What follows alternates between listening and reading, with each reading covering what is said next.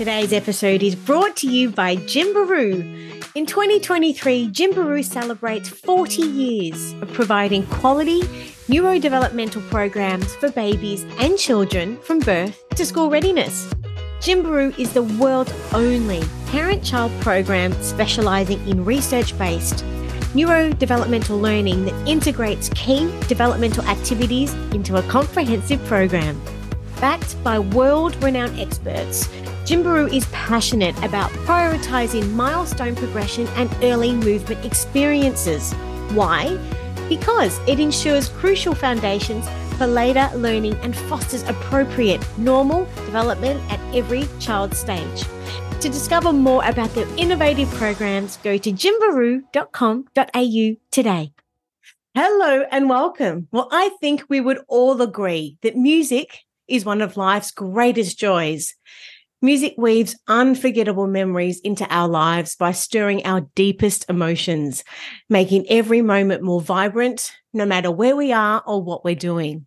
As powerful as music is in connecting with our emotions, did you know that music can have a profound impact on children's brain development in the early years of life? Neuroscientific studies have proven that ex- exposing children to music during early education is exceptional for their brain's development. So, as a parent, grandparent, or carer, we want to help you be aware of the significance of music in early brain development and the positive impact it can have on children. Why? So, to help empower you to make informed decisions regarding your child's early education and activities, and also to provide you with the tools to provide your children with a well rounded and stimulating environment, setting the foundation for future success and lifelong learning. To help us understand all about this, we welcome back our very special guest, Dr. Tessa Grigg. Dr. Tessa Grigg is the Research and Education Manager at Gymbaroo and Kindyroo. She's a part-time lecturer at the University of Canterbury in New Zealand, a teacher and producer of children's music. And she has over 20 years experience in the early education sector and a wealth of knowledge on this topic. Welcome back. How are you?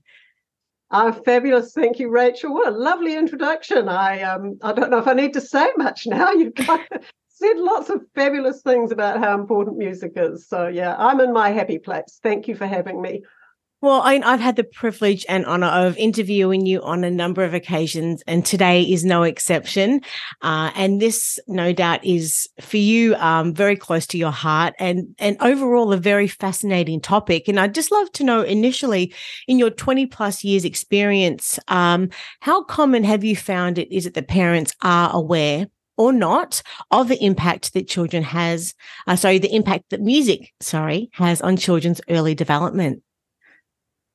Um, most parents have an idea that music is important, but uh, and I think it's woven into our culture quite nicely on some levels.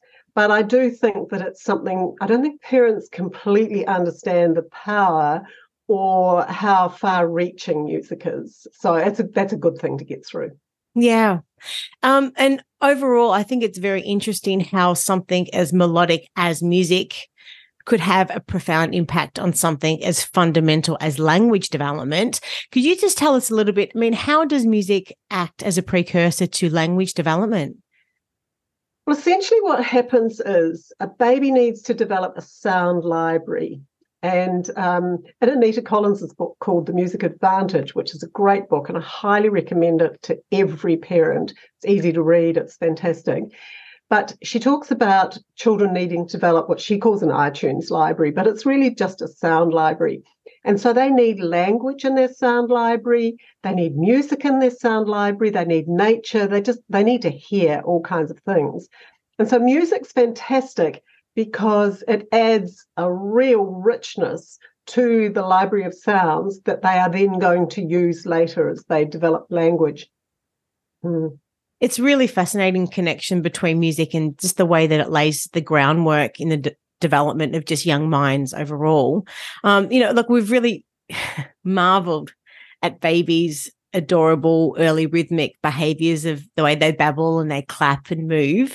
Um, from your perspective, I mean, what is that connection between clapping their babbling and also music in babies. Yeah, it's there's been some quite interesting studies done about this, Rachel, where they um, looked at babies who were encouraged to clap and whose caregivers clapped with them, and they noticed that those babies babbling was more prolific. And of course, babbling is one of those things that is the precursor to language. If children are babbling well, it means they're playing with sound and they're getting feedback and they're hearing things and, and, and they're experimenting, which is what, really what you want. Yes, and yep. So that whole clapping thing that you do with children, just really simple little clapping games. Um, has this profound effect. And of course, clapping involves movement, and movement helps the brain to learn. So it's I think they're probably all tied up together. Yeah and it's it's always a beautiful moment when you see a parent holding their baby gently swaying and singing a, a soft lullaby or just cradling that their baby in their arms. But from what i understand um, in the preparation for the chat today this that tender gesture more so is is more than just a beautiful moment of swinging and movement. And as you've just um, mentioned just now, you know, with with singing and moving, how does that uh, con- contribute to, I guess, a, a, secure attachment? I'd love to know. Yeah, I, I find this whole aspect of it, uh, you know, music and what it does, really important. I don't think we really know how music makes the secure attachment, but we do know that babies who've been danced mm-hmm. with held and danced and sung to have more secure attachments. And that's um, over the last few years become really important because we know that children with secure attachments do better later on. So interesting. Anything, yeah, anything we can do to make those attachments secure when they're young is a really good thing to do. So it's not that hard. You know, pick up your baby and dance with it every day is what I say and and sing to it as well. Is it important to have music in the background and and those types of things as well? Um, well, if you have music in the background when you dance, then you get that lovely sense of rhythm. And I'm I'm a believer that it's the up down that you do with this baby. Not I don't want to do this too much on screen because it's distracting. But when you've got the baby and you're going up down up down, it stimulates the vestibular system. The child gets this really strong sense of the beat and and that's really helpful but your voice is actually your best instrument because the vibration of your voice when you sing is so gorgeous. I had the loveliest moment a little while ago, Rachel, with a, a, goddaughter. She's got a little baby. He's 18 months old and she's just got a new baby. So I was talking to the 18 month old and he was sitting in his high chair, supposed to be eating his lunch. And I was chatting and I, I just, out of the blue, I don't know why I did this, but I just went, William, clap, clap, clap your hands. and he was so with me the whole way. And then we shake, shake, shake your hands. And then we did rub, rub, rub your tummy. And then he clapped his hands to get me independently. wow. So, you know, um, you can actually do some quite good things uh, if you, you know, your grandchildren, if you're talking to grandchildren, if they're in another city, you can do these things over video calls, you know, it's fine. But that pure voice with no music, nothing with it is also really powerful and lovely too. So, what you just mentioned then, is that what you refer to and we refer to as secure attachment then? Having that connection? Yeah, yes. Uh, uh, the secure attachments are um, when you're monitoring them, or when you're sort of testing them out. It's a bit more than just smiling at somebody, but it's uh, it's about your ability to leave somebody. It's about how secure you are when you know what you do when you go away. What what's what's it like when the person comes back? Do you you know? oh, I see. That that's what a, a secure attachment's about. But what we're wanting with the dance is to um, increase those feelings that a child has for their significant other. That's what that will do. Oh, I see. Well, getting back to what you were saying just earlier about the rhythm of music, you know, we love to see how babies and toddlers seem to just naturally groove to rhythm of music and their adorable little bodies swaying and bouncing along. um, and it never fails to put a huge smile on everyone's face when you see a baby dance, of course. Um, and I love but I'd love to know really a little bit more about what lies behind this innate ability to move in time to music. And from your uh, point of view, like why do babies and toddlers often move in time to music? In, and what role does an uh, adult involvement play in this? Yeah, I, I find this, um, again, another aspect of music and movement completely fascinating. So, again, studies have shown that if you move at the same time as the as the child, so if they're going like this to mm. the music, and but you mirror their movement, yeah, you absolutely mirror their movement. Then they'll be, um, they have a preference towards people who move with them as opposed to somebody who just stands still and watches them. So that's about, again, building up those good relationships with the child. But um, they don't you a lot of children don't actually move that well in time to start with. I find like I've, had the odd one. I've had a 10 month old who was able to keep the beat quite reliably. Um, that's not normal. It usually is a little bit older than that. But what happens is if they're getting lots of practice um, of being able to keep the beat then they will start to do that. So adults play a huge role in this um, so when the music's playing, if the adult does the clapping in time, then the child sees that and gets the idea that that's what you do. If the adult bounces in time, so it's a really important role that adults play. But yeah, some children can't help themselves and they just groove to music right from when they're quite young, and so, it's cute. And talking about the practice, in, in which ways does engaging in a dance a day benefit the brain development? Just that repetition is, is would you say this is the consistency that is what helps um, with um, brain development? Mm, yeah, it's a little bit of that, but there's a lot to do with actual movement and stimulating the vestibular system. So I've always said that, you know, when you dance with a baby, the vestibular system is moving. It's moving in time to the music. So that uh, helps to develop what we call temporal awareness. So that's this inbuilt timing mechanism that's in the brain. And we use that timing mechanism for so many things, you know, walking, sport, but we also use it for reading and writing and, and of course we use it for music. But that if you get into the habit of dancing every day with a baby, and, and it has to be music that's not too fast. You want a, a reasonably slow beat, probably about 110 beats a minute. Then um, that you know as as we've been talking about before that goes back to that business of just creating that lovely nurturing place. And then the brain just likes that. And so it picks up as you know all sorts of other things. And and of course you know I go back to my sound library. If you dance to a variety of different dances again you're going to be adding different sounds to what that child's got in its sound library. So it's all very interwoven Rachel. You know one thing they, it sort of affects all the other things as well. Yeah. Uh, in in um, preparation for the chat today, I read that um, learning to keep a steady beat has a remar- remarkable significance for the brain's internal timing signals, mm. and it plays a crucial role in just various aspects of our cognitive development. I'd love to know from your perspective, what is that significance of learning to keep a steady beat for the brain's internal timing signals? Yeah, it's huge. Um, and as I mentioned before, that's what we call temporal awareness. And if the brain doesn't have this good timing mechanism inside it, then movements that we make later on, um, straight down to just walking, can be not as fluid as we need them to be and uh, you know writing's harder reading's harder joining in with sports harder. So it has a big impact later on.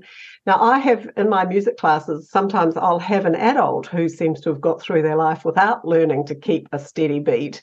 And it's really interesting that when they've got their child and we do these things regularly and they know what to do and they know how to do it doesn't take very long, usually after about six months, they are keeping the beat with me. I've I haven't I can't think of a parent who's got a year of my music classes and still not been able to keep the beat. So they they they learn how to do it. They learn to get so you're never too old. But of course, it's way better if you do all this when you're young. Much yes. Better. Yeah, and it's, it's a fascinating connection between rhythm, brain fun- and brain brain function, and how that simple beat can, I guess, shape our sense of time and coordination. But why does the brain actually have a natural affinity for pattern in music? um, the patterns, brains love patterns. They're always looking for patterns. Um, partly because that's things, if, if it's a pattern that the brain knows, then it can um, not have to think about that quite so much. So it looks at something or listens to something and it goes, oh, yeah, I know that. Um, so then it can focus on something else. So if we've got um, the patterns going on, then the brain is able to take on more things. But what also help, helps with patterning, um, and especially this is kind of music patterning, is that it's helping children to develop something called inhibitory control.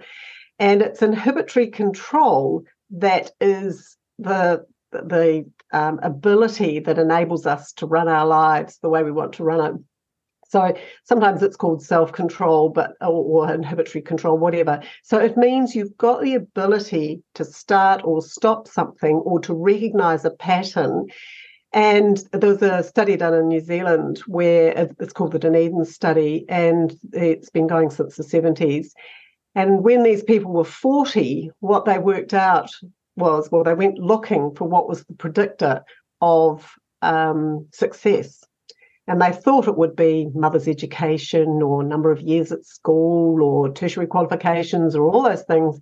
And no, the predictor of success was inhibitory control. So the children who passed the marshmallow test at four were actually the ones who life was easier for them. So a whole lot of those things didn't matter. So then you look back and you think, well, music helps children to develop this inhibitory control really, really well. You've got to tap your sticks at the right time, or you've got to sing at the right time, or you've there's lots of things in music where you have to do it at the right time. So you're getting that internal timing sorted, but you're also learning how to control when you start, stop, and all those sorts of things. So again, as I've already said, it's all linked and tied up together. And talking about control. I mean, I understand that performing music may hold the key to unlocking a child's self control and discipline uh, and help develop powerful life skills. But how exactly, I'd love to know. I mean, how does performing music contribute to the development of self control in children? It's enormous. I'm a huge supporter of children's performances and I I have my children performing in my music classes at three. And at Gymbaroo, Kindyroo, wow. yeah, we also have them performing um, at three and four as well. That they and the Gymbaroo classes, there's a bit more things going on, so they don't do it every week like I do, but they do it a lot. But I do it every week, and part of that is um, it's big for a child if you're going to ask them to perform because they've got to walk away from their significant person and stand on a stage by yes. themselves by and large. It's huge. And then you've got to do whatever you're supposed to be doing at the right time and, you know, put your hands up or clap your hands or turn around or do whatever you're supposed to be doing. And I, what I always love is the reunion after their one minute on stage that, you know, my children do. It's like oh. for three weeks. but throughout that whole process, um, so those, that's a very simple example of how control works, you know, how, how they learn to control themselves and their learning life skills. But, you know, when you get them further on down their musical path, so you get five and six year olds performing, then they're having to, you know, look at what everybody else is doing and make sure that they do, you know, play their drum or their triangle or do whatever on their violin at the right time watching the conductor. There's a lot going on the, in the brain when children are having to perform. That's so, yeah, I'm a huge supporter of children performing. So, with that in particular, with uh, Gymbaroo and Kindyroo, um, how does your music cater to the development, uh, the, de- the developmental needs of babies and young children? Then I'd love to know. Yeah, we work really hard at this, Rachel, because you know we've got these children. We've only got them for a short time, but we also yes. have parents who are really good at playing the music, so they get access to the music.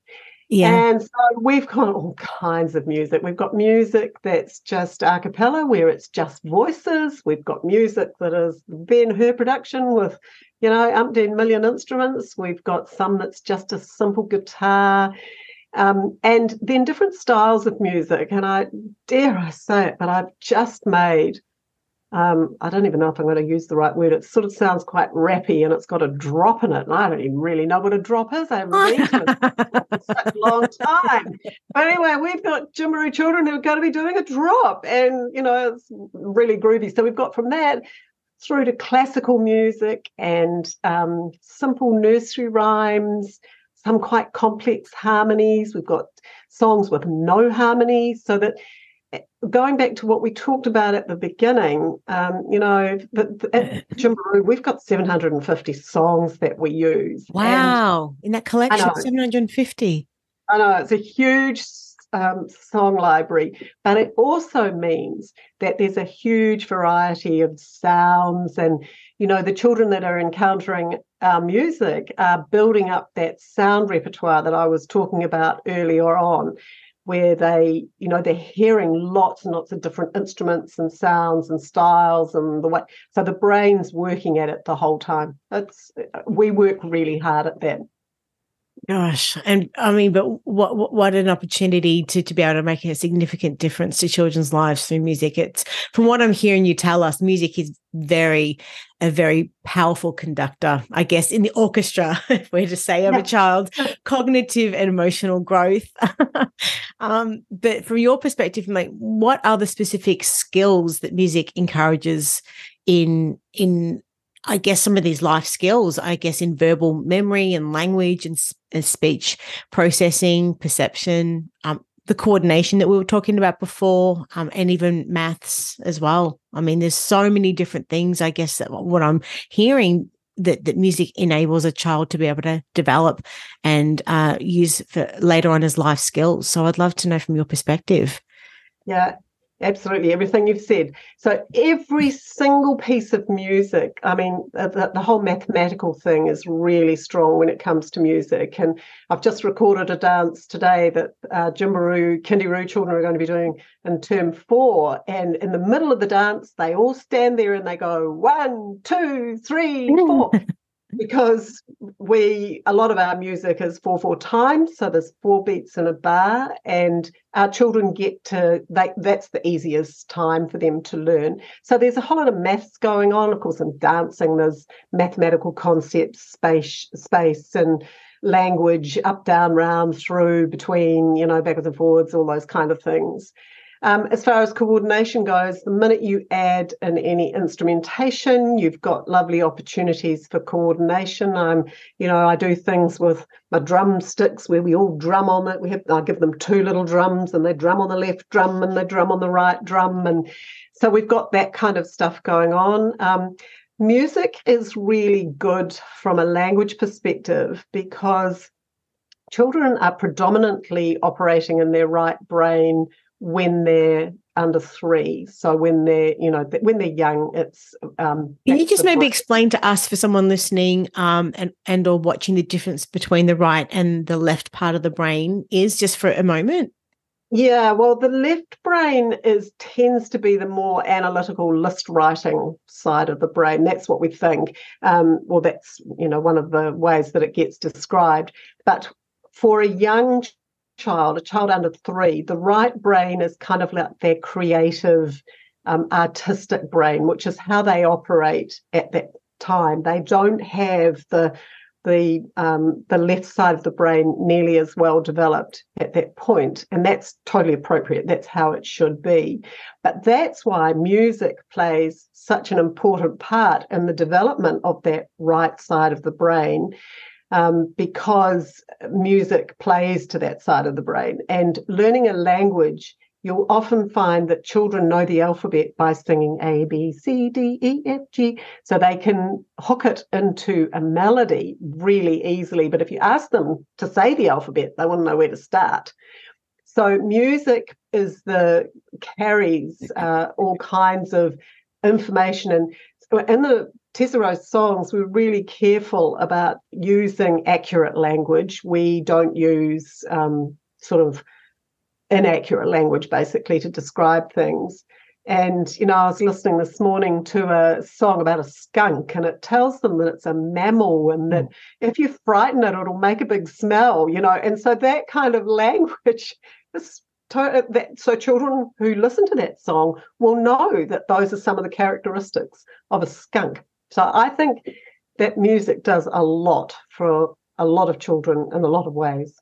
Yes. Uh, and I'm really excited to ask you this question as well with regards to classical music and, and, and delving into the harmonies of the past and just the remarkable role of classical music. I always find that when I do listen to classical music, I can almost sense and feel that like some part of my brain just opens up and I just see and feel the world around me. Um, and it's almost heightened.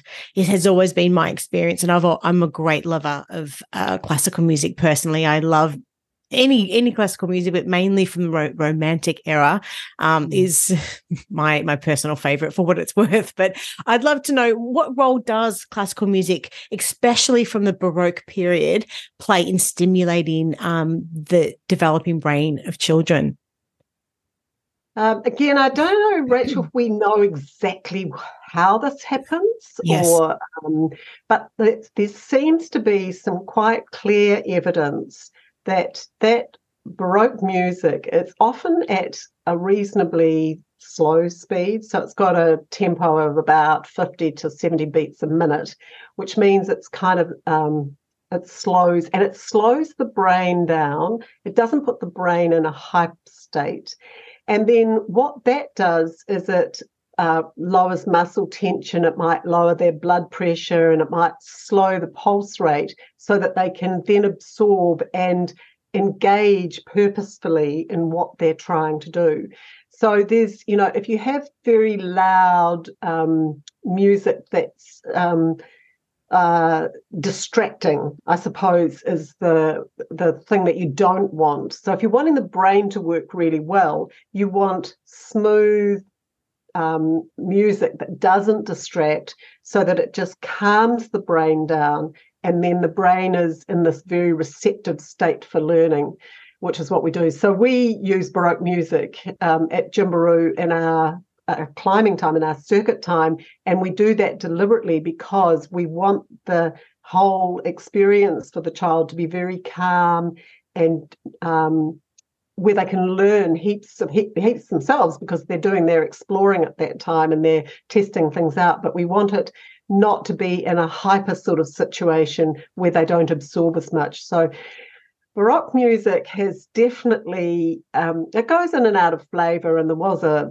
uh, you know Mozart got all the um, yeah he got all the airtime as being the only one, but I d- I don't think it's just mm. Mozart. But what what we do is combine so what they used to do with those Mozart videos was sit the child in front of a TV screen and play Mozart to them. And I don't think they had such a good effect. But what we do is play the, the Baroque music and the children are busy doing stuff. And uh, we think that that has a really good effect. We know, you know, teachers who've done it anecdotally, we haven't done a study, but anecdotally, where they've played Baroque music one week and then not another week, they notice the classes are quite different. I've done it myself too. Yes. You think, oh, I don't know if I can listen to any more of this Baroque music. And then you do something else and you go, oh, yeah, we're going back. This was terrible. but, but, hearing what you're saying, I, I'm, um, I, I, do meditation every day, in which I know that during um, our waking state that we're in in beta mode, but then with um with meditation that we can sort of take our brain waves into either alpha or theta. When we're sleeping, we're in delta. Um, so with that in particular, possibly I, am I'm, I'm just I'm only guessing, of course, but maybe Baroque helps take uh, children's brainwaves from beta maybe to to an alpha state. Maybe who knows? I'm um, sure there are theories around people are saying that you know that that yeah I, I, yeah you're probably right. Yeah, yeah, and, and all it is is just a, more relaxed state of of uh, of mind. So anyway, anything that works, anything that works and is enjoyable. and cheap. so, with the songs chosen and written for Gymbaroo and Kindyroo programs, um, how do they incorporate like developmental sequences and those types of things as well for children? I'd love to know. Yeah, we're really good at this because you know the music's all tailor made for our children. So we, I, the verses start and they do what the little children can do easily. I mean, we can easily make that first verse harder for an older child, but we make it really easy for the for the little ones. And then the next verse is something a little bit harder that might challenge them a little bit more. And and we never do hopping till about three, verse three or four because you know the little children can't do that, and so the music gets turned off at that point. So what we so that's one way that we do it. The other way that we do it um, for to incorporate incorporate the developmental um, sequences is we the speed of our music is really slow um, and we've been criticised for that. People saying, "Oh, your music's so slow," and I go, "Yeah, it is. It's because it's been designed for children, not you. Mm-hmm. It's not designed for adults. So the Gymbaroo music is not adult music. It's not something you're going to put on and have a really good time at a party with. I can assure you of that." But that's because it's designed for children and where they are at developmentally. And I remember watching my own son. He used to quite like um, some CD that somebody had given us from it was actually a Disney CD, and it was really loud and really fast. You know, Mickey Mouse was singing like this. And while my son liked it, he wasn't able to, even when he was four, he was not able to sing the words with it or join in with the actions or do anything like that. And for me, that I just sat and used to watch it and think, yeah, he's not getting anything out of this other than he's sitting there going like this.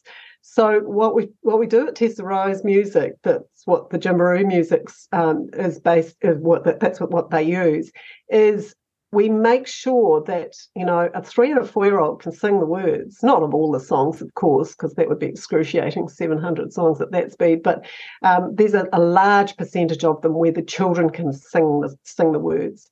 So that's really important that we've factored that in as well.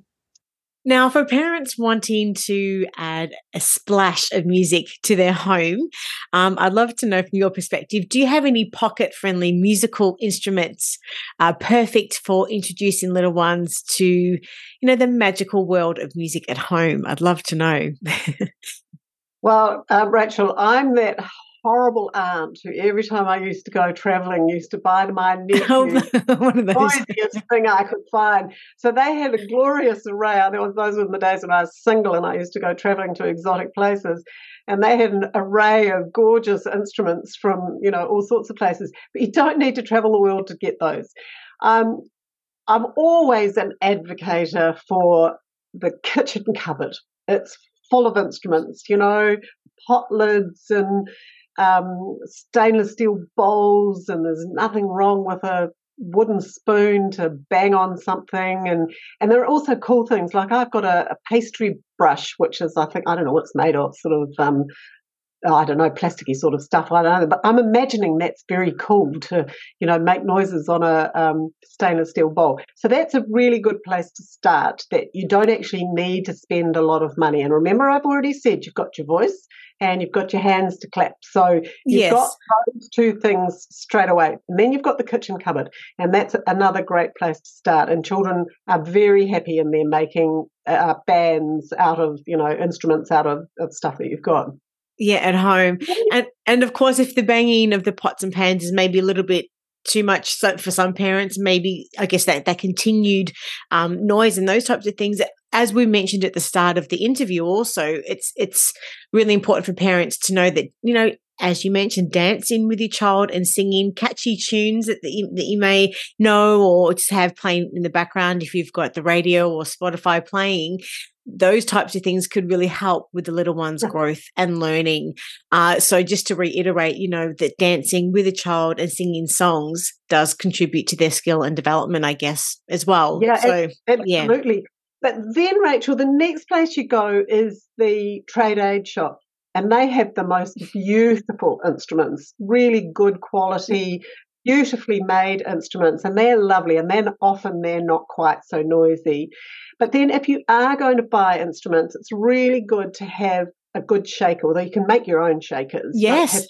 But you can make the there are some very cool, just little shakers. They're about that big, plastic, really easy for young children to hold on to, and they are really robust. They last really well. You need a drum. It's good to have some kind of drum, and some a tambourine or you know a few things like that. You don't need a whole orchestra full of things, but it's just really nice to have a few things.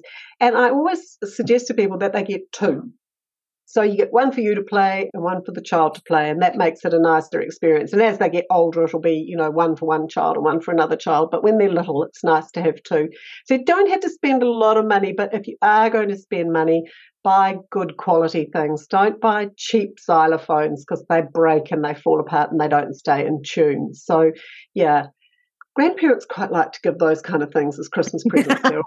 they do. I bet they do. So you've suggested a shaker, or at least two. So one for the parent, one for the child, um, and some form of a drum type machine. Is that what you? Or, drums are good, and and you know you can make your own drums out of ice cream containers and all sorts of things. But you can also buy really beautiful drums that are, you know, make a beautiful sound, make a nicer sound than a drum, but yeah. than an ice cream container. But you know, it's a good place to start. Um, bells, you can often buy bells, uh, triangles. If you buy a triangle, be careful because the spikes, you know, the the yes, yes, for the triangles a bit sharp. Um, what are that? Wooden sticks, claves, um, or whatever you call them. We call them rhythm sticks or claves, or in New Zealand we call them rakas, something like that. So they've got something to bang. Anything you've got that adds a live component to the music adds a whole nother dimension. It's always a good thing. And and why is that? Uh, um, in particular, very important for their their their development for them to be able to make music themselves. Like, why is this yeah. so important? Yeah, well, you know, we go back to the whole thing. It's the moving, it's the keeping the beat. And then from a vibrational perspective, as soon as you add in an instrument that's live, you've changed the whole feel of the song. So, you know, if you're playing I know I make recorded music, but in actual fact, it's not the best for children. The very best thing to do is to sit them in front of an orchestra, but you know, that's not possible to do that all the time. Every now and then they have cool things on at children's libraries where they'll bring in musicians. So if you get an opportunity to do that, always go and see the live musician. Um, but because you can't do that, you use the recorded music to get that variety. But then if you add in an instrument, it just makes it more alive and a better experience for the brain. Yeah. And speaking about music in general, uh, many of us have quite an eclectic and wide taste in music with preferences across so many different genres, styles, and artists. Um, but from your perspective, you know, why is exposure to a wide range of music beneficial for children's development? Well, I go back to the first thing we talked about. It's about developing that sound library and that sound experiences. We're wanting children to develop good auditory processing skills. And so it's kind of like if you feed your child just broccoli, no, it's never going to work. The, the, the gut likes a big variety of food from all sources and different colors and textures and all that kind of stuff. That's really important for your physical health. But for your musical health, you need the same thing as well.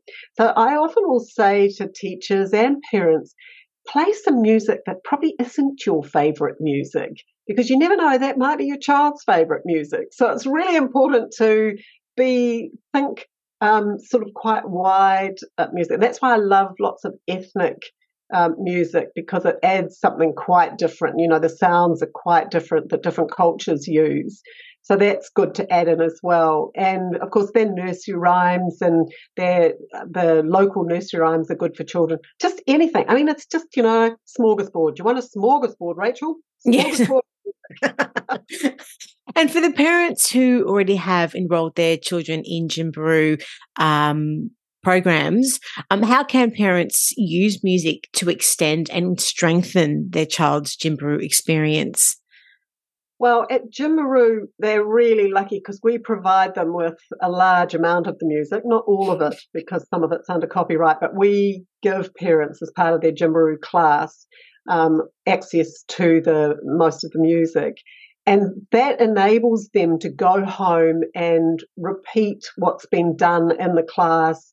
Or you know if their children want to be creative and do something different that's fine as well. But it's all about repetition and becoming familiar with this big range. So that's a really good thing for parents Gymbaroo parents to do is to extend you know what we give them so they've seen it happen in the class and then they can do some things at home as well. Some children will just do it naturally themselves. I i know um, you know i've heard stories of children getting their Gymbaroo CD and you know running through what was done in the class at home without being prompted. So that's a lovely thing to do.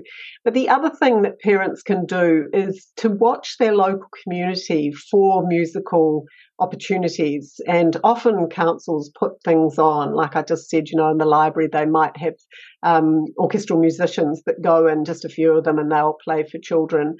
Um, anything you can do musically. I mean, I'm not suggesting that you whip them off to every big concert because sometimes those big concerts are kind of overwhelming for small children. But anything that you can do where the children can get up close to the music is really good. Sometimes summer festivals and things have things that are quite good. Yes, you love seeing kids at the front of those sort of festivals, and as we were saying before, bopping and sort of bouncing away. so, well, we've really covered so much information today. How would you summarize, I guess, any key messages for anyone watching and listening? Well, you know, I'm very one eyed, Rachel, can't help myself. but if, you know, my main message is that music's not a nice to have. And I, I get quite um, sad about the fact that there are schools taking music out of the curriculum, and there are early childhood centres where all they do is just play a CD. They don't actually engage with music because it's the engagement, as you've probably picked up through this interview, it's actually engaging with music that makes the difference, not just sitting and watching it from the sideline. So the take home message is do something musical with your children every day. It's kind of like, you know, brush your teeth every day. It would be good to do a dance every day, and um, and the impact that that's going to have on your children is just huge. And so those are my take home messages. Music is part of your young children's life on a daily basis. And of course, enrolling in the Gymbaroo or program helps parents to be able to do that quite effortlessly. Could you maybe just give us some more information how um, parents can find um, a centre close to them and or any other benefits that you, you believe, of course, um, in, in, in enrolling in the programs? Oh, thanks, Rachel. Yes, um, the www.gymbaroo.com com.au is our website. And so, parents, you can go on there. It's a really good website. It, um, you'll be able to find your way around it quite easily, find a nice centre there. The, the, um, the good thing about Gymbaroo is that we lay it all on for you. And I'm just going through the programs for next term and there's so much music we have got a lot of music right through the whole program so while we're very focused on movement, we're also very focused on getting that whole music aspect in with the music and, and with the movement because it helps with the movement such a lot. You know, it keeps children in time, it lets them know what's coming up. So we lay it all on for parents and make it really, really easy for them to provide a rich and uh, you know experience for their children. But also, once you're doing Gymbaroo, you get ideas and and you go home and you go, oh yeah, that's that's a good idea. I could do that. You know, I, I know a little girl who was bored at a restaurant the other day, and they'd been making in, in a music class that I do. They'd been making fantail fans, and I'd showed them how to make them. And so she was bored, and she made a fantail fan out of the napkin. So those kind of things will flow on through experiences that they've they've had. And yeah, like I said, at Gymbaroo, we lay it on thick, and it's a great program. I'm I'm a huge supporter of it. And so am I. So we'll ensure we will have all of those links in the show notes. And for anyone watching and listening that hasn't yet enrolled in enrolled in any of the programs, why not just give it a shot and uh, give it a try? But we've hopefully given you some insight into the the benefits of music um, and how it develops a child's uh, brain and and all of the benefits that not just in the short term but in the long term for, for the rest of their life. Dr. Tessa Grigg, as always, thank you so much for your time. It's been an honor and a privilege. And as always, I look very much to, to speaking with you again in the not too distant future. But until then, take care and stay safe. Thanks, Thank Rachel. Bye.